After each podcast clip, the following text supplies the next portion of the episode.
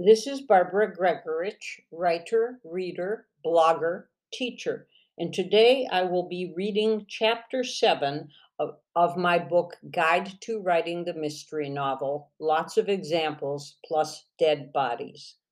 Chapter 7 Setting, including Scene of the Crime. Some writers are great at creating setting, others are indifferent to it. Some are great at all three aspects of setting some at one or perhaps two. This reflects how different we all are. Some of us are very conscious about clothing styles, others aren't. Some of us are always au courant with the latest slang or buzzwords, others aren't. Some observe architecture or trees or house interiors in detail, others do not. But no matter what we're like in real life, in the world of fiction, it's necessary for a writer to be aware of setting, of creating it and maintaining it, of making it come alive for the reader. For the fact is, one of the great vicarious pleasures readers get from fiction is the pleasure of setting. People enjoy learning about other places, other times, and other cultures through fiction. Place, time, culture. Setting consists of the place or spot where a story takes place, the time when it takes place, and the culture in which it takes place. A mystery could take place in the Adirondack, Mountains of New York. That's the spot on Earth where the story is set. Stories need not be set on Earth, of course. The story could take place now in the 21st century, or it could take place in the 19th century during the days of the Underground Railroad, or earlier, during the days of the French and Indian War, or even earlier, when Indian tribes lived free of Europeans. The cultural setting could be any of the above mentioned. It could be Dutch Americans whose families have lived in the region for over 200 years. It could be about criminals who run meth labs. It could be about amusement park owners. In mystery novels, as in other novels, these three aspects of setting can be equally developed, or one or two can be developed, developed more than the others. But I cannot imagine a novel in which they wouldn't all be present. Dirty Proof, my first mystery, takes place in the 1970s in Chicago in the culture of the newspaper publishing industry, mainly in the composing room where typesetters worked.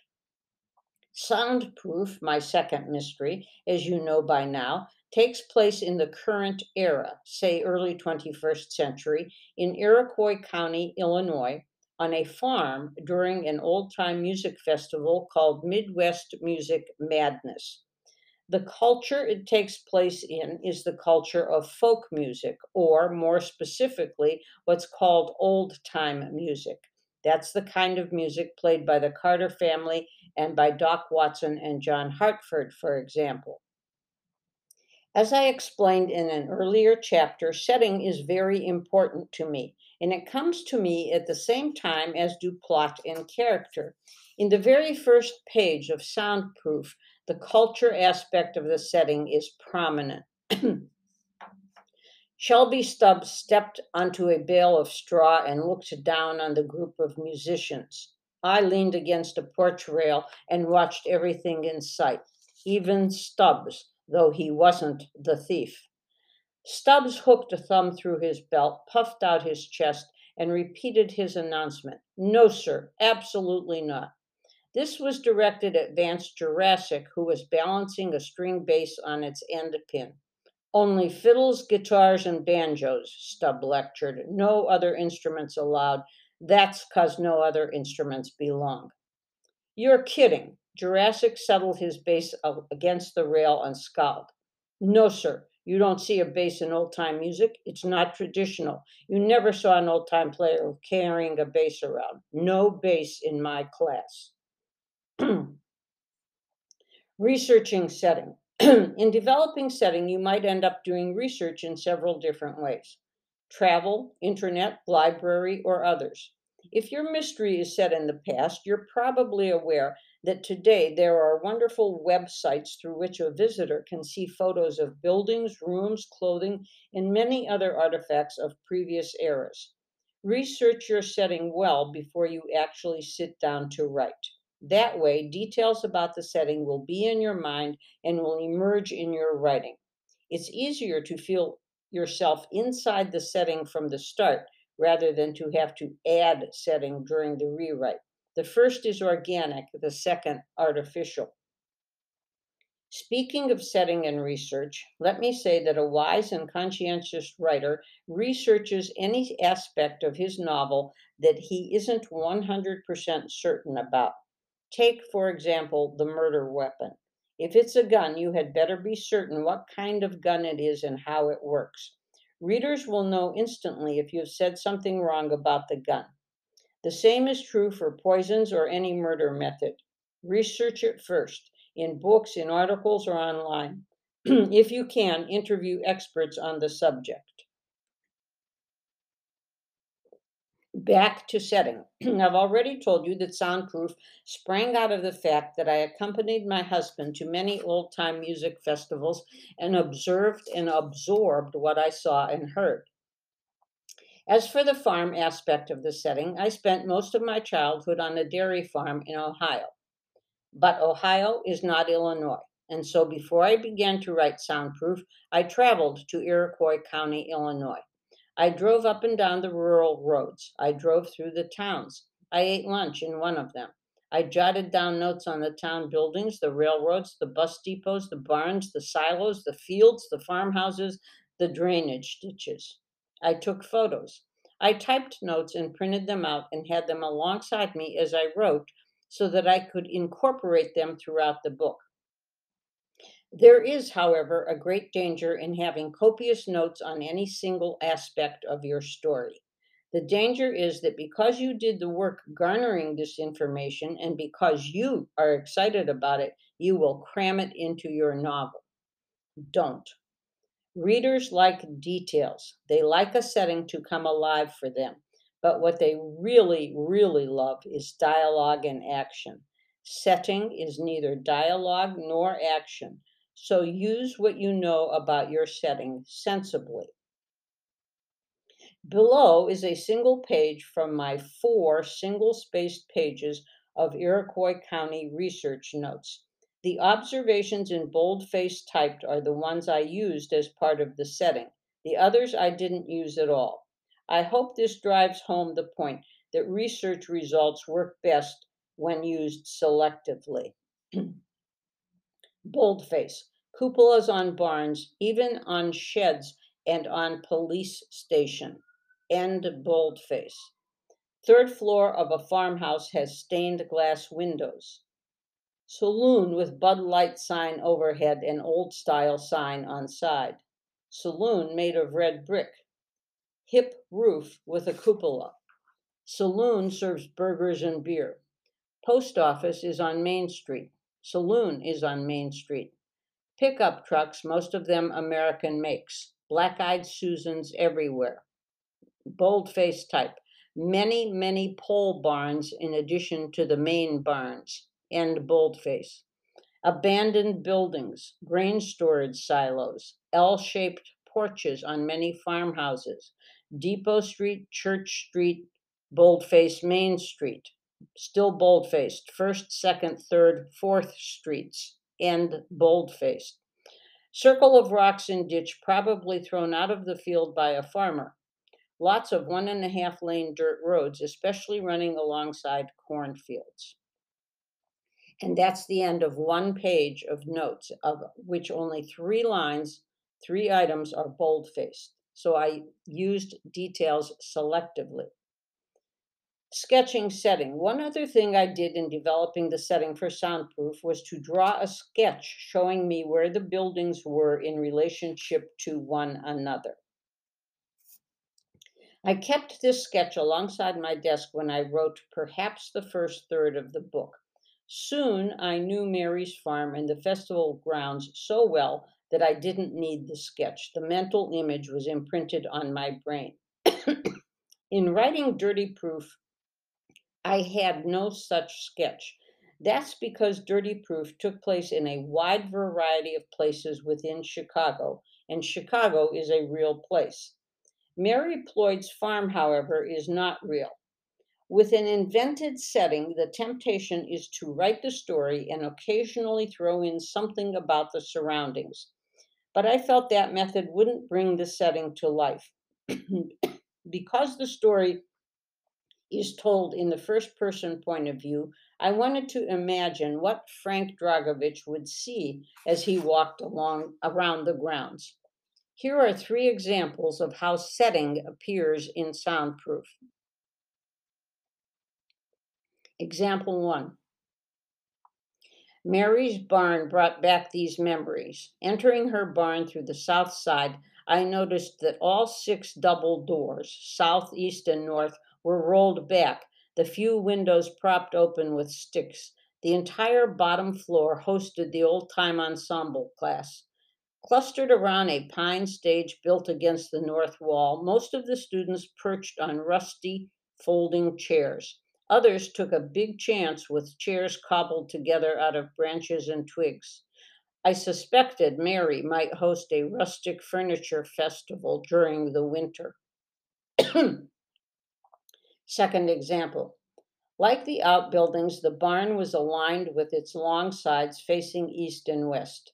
Along its old stone perimeter, I looked for possible hiding places, checking for chinks below, loose boards above. If I were the thief, I'd swipe an instrument and hide it immediately so that I couldn't be caught with it. Mary's barn was in serious need of painting. Its weathered gray wood was probably last painted when Bob Dylan was a teen. Back in Chicago, the aged siding would fetch a fortune as ambiance in a restaurant or private home. The barn's east wall faced a small creek, Raccoon Run.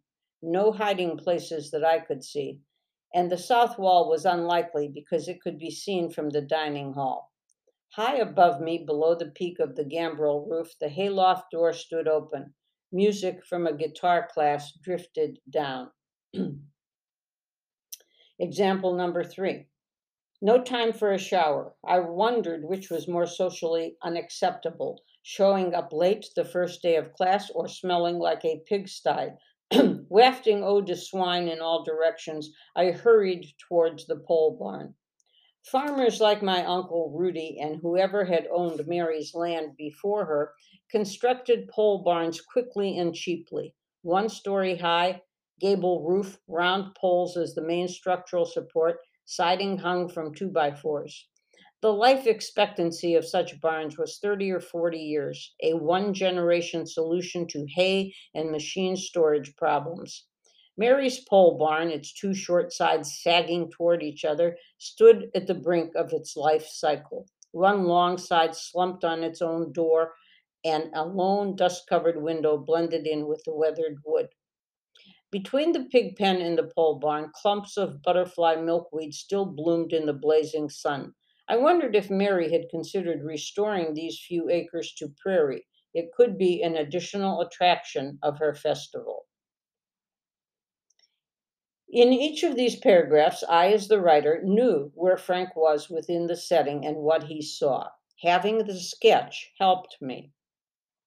By the time I got to the storm scene in chapter 18, a critical situation that reveals much about the various characters and leads to a partial solution of one of the mysteries, I knew my setting so well that I could feel Frank moving through it. attention, attention, she continued. Fonny Scheffler is missing from the old time ensemble group. There was a general shuffling, people looking left and right and all around, as if the missing person had simply failed to report to the right group. During these few seconds of confusion, Fonny herself staggered in through the southern doors. Where were you? demanded Vance. We were worried about you. Sorry, she gasped. I wanted to secure my camper. She struggled for more breath. It's really bad out there. Fonny has been found, shouted Mary. Lafayette Wafer is also missing from the old time ensemble group. Has anybody has anybody seen Lafayette? We looked around again and then we looked toward the south door as if Lafayette would repeat Fonny's trick of appearing out of the blue. in this case, the black. Once it was clear that Lafayette wasn't there, Mary asked if anybody knew where he was. Voices offered facts, opinions, judgments. I saw him around four o'clock, Cindy called out. He said a tune was calling him. That's right, shouted Vance. He was heading towards the big tree by the creek. but it was already starting to rain, Cindy yelled. He might have gone to the pole barn. Mary repeated these remarks to all over the microphone and asked if any of us had seen Lafayette after that time. Hearing her was becoming more and more difficult in the thunder. I walked over to Suzanne and took the flashlight and first aid kit from her backpack. She had packed our rain jackets and I pulled mine on. Where are you going? she asked, a note of panic in her voice. The pole barn. No, she grabbed my arm. Frank, don't go. I shook my head. I've got to. For who? demanded Booker, watching me. Lafayette? I stuffed the first aid kit in a pocket and gripped the flashlight. Don't do it, man. Booker placed a hand on my shoulder. It's too dangerous. I moved to leave, but Booker pushed me back. No, let the little rat drown. He doesn't deserve saving. Knowing the physical setting well helped me write this scene, and knowing the setting also helped Frank find his way back from the pole barn. Setting is not just something a writer puts into a book, it's something the book's characters live in. That's why it's important for you to make the setting visible to the reader. And I mean cultural setting as well as set physical setting. Connections with setting. setting is connected to the story experience in three different ways. First, there's the connection between the writer and the setting. The writer works to make the setting come alive, especially since readers love learning vicariously. Second, there's the connection between the reader and the setting. Readers want to experience the setting of a book, particularly if it's a world they know little about as is, for example, the world of old time music. But readers in general don't want long descriptions of setting, so writers work to bring the setting to life in ways other than long descriptions. I'll discuss how this is done in the chapter on description. Third, there's the connection between the characters and the setting, particularly between the protagonist and the setting. Is the setting in the protagonist's wheelhouse, so to speak? Does he know it well, function in it well? Or is he a fish out of water, totally lost in this setting? The connection between the hero and the setting is important for you to consider because it will determine the hero's attitude and actions and observations and maybe even success or failure. In writing Soundproof, I wanted Frank Dragovich to be unfamiliar with old time music, though Suzanne is familiar with it. In a way, I was giving him a handicap in solving the murder of an old time musician, probably by an old time musician. Frank is an outsider with no knowledge of musical terms or traditions or fingerings of stringed instruments. It's good to give your characters weaknesses, sometimes several kinds of weaknesses. Admittedly, not knowing old time music isn't considered much of a weakness by most people, but it does put Frank at a disadvantage, and that makes him more human. It also means that some of the characters who do know old time music will underestimate Frank's abilities. Humans have a tendency to think that those inside a particular group are better or smarter than those outside it. At the same time, I did not want to make Frank an outsider to everything except detection, so I made him familiar with farms and barns and farm animals. Even though he's a city person born and raised in Chicago, I had him spend his summers on his uncle's farm in Galesburg, Illinois. Because of this, Frank moves through the setting confidently and comfortably, and this means he can spend his psychic energy observing what he as a detective needs to observe. I noticed that in my first novel, Dirty Proof, I also made Frank an outsider to typesetting in the composing room. It could be that I like to treat the reader to unusual settings and place my hero in unusual settings, just so that, despite the setting, he can triumph. Scene of the crime. In some mysteries, the scene of the crime is more important than in others. Police procedurals, for example, often give minute details about the scene of the crime because it's the job of the crime scene specialist to gather evidence that will help detectives inter- interpret the way the crime was committed and what kind of person did it. If you read police procedurals, you'll be familiar with how scene of the crime is developed. Many thrillers also show and develop scene of the crime details. Whether those who write private eye or amateur detective fiction need to develop the scene of the crime depends on the answer to a question I raised earlier in this book. Does the crime occur during the course of the novel, or has it already occurred when the book opens? In Dirty Proof, the murder of Ralph Blazingham has already occurred before the first page of the novel. But any self respecting detective would want to investigate the scene of the crime, even if the crime had occurred months or years ago. One of the first things Frank does in Dirty Proof is walk through the scene of the crime. In doing so, he reaches certain conclusions about the murder.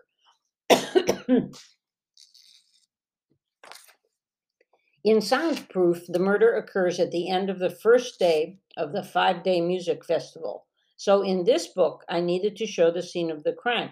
in order to do so, I had to know what the physical place of the crime looked like. I had to know, of course, who the killer was and how he committed the crime. I had to know, and this is visually important, what people who entered the scene of the crime would see. And I had to plant important clues and or important misdirections pieces of the scene that might lead the protagonist and or the police in the wrong direction. Here's how the reader experiences the scene of the crime in soundproof through the eyes of Frank Dragovich. The moaning came from Bliss. Shelby Stubbs lay on the couch of his RV, his head smashed in, blood spattered on both couch and wall. I checked his pulse just to make sure. Dead. The body was still warm, but on a night like this, that meant little. Only two places to sit up front in the driver and passenger compartments, or in the dinette directly across from Stubbs' body. I moved Bliss toward the front of the vehicle, pulling aside the pleated curtains separating the front from the back, and sat her in the passenger seat. Stay here, I said, hooking back the curtains so I could keep an eye on her. A cell phone rested on the sink counter. I took a kerchief out of my shorts, held the phone with it, and dialed 911. Behind me, the microwave clock read 3:30 a.m.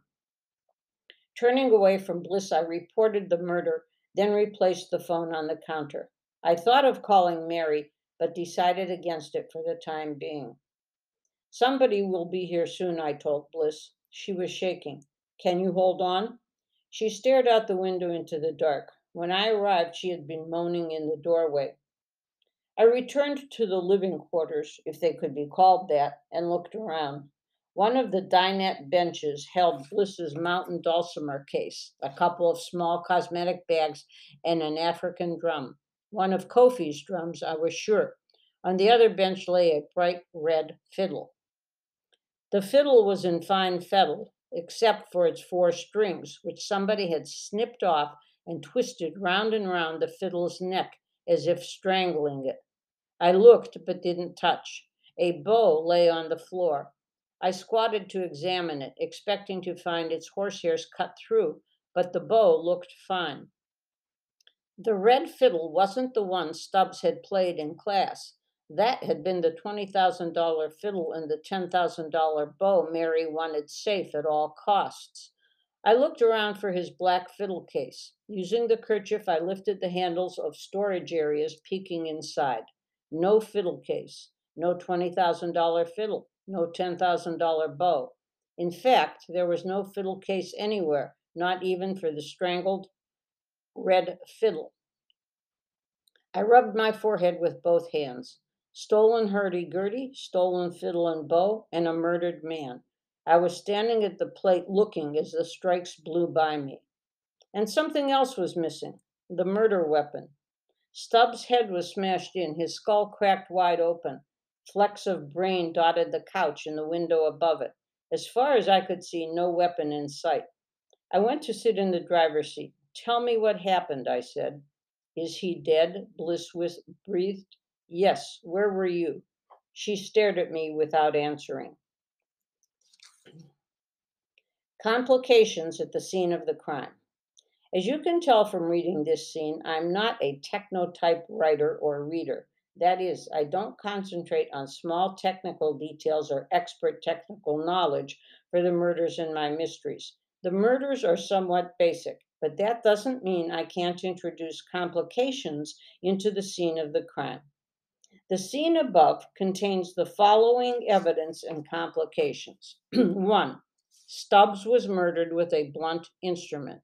Two, but that instrument is not present at the scene of the crime when Frank arrives.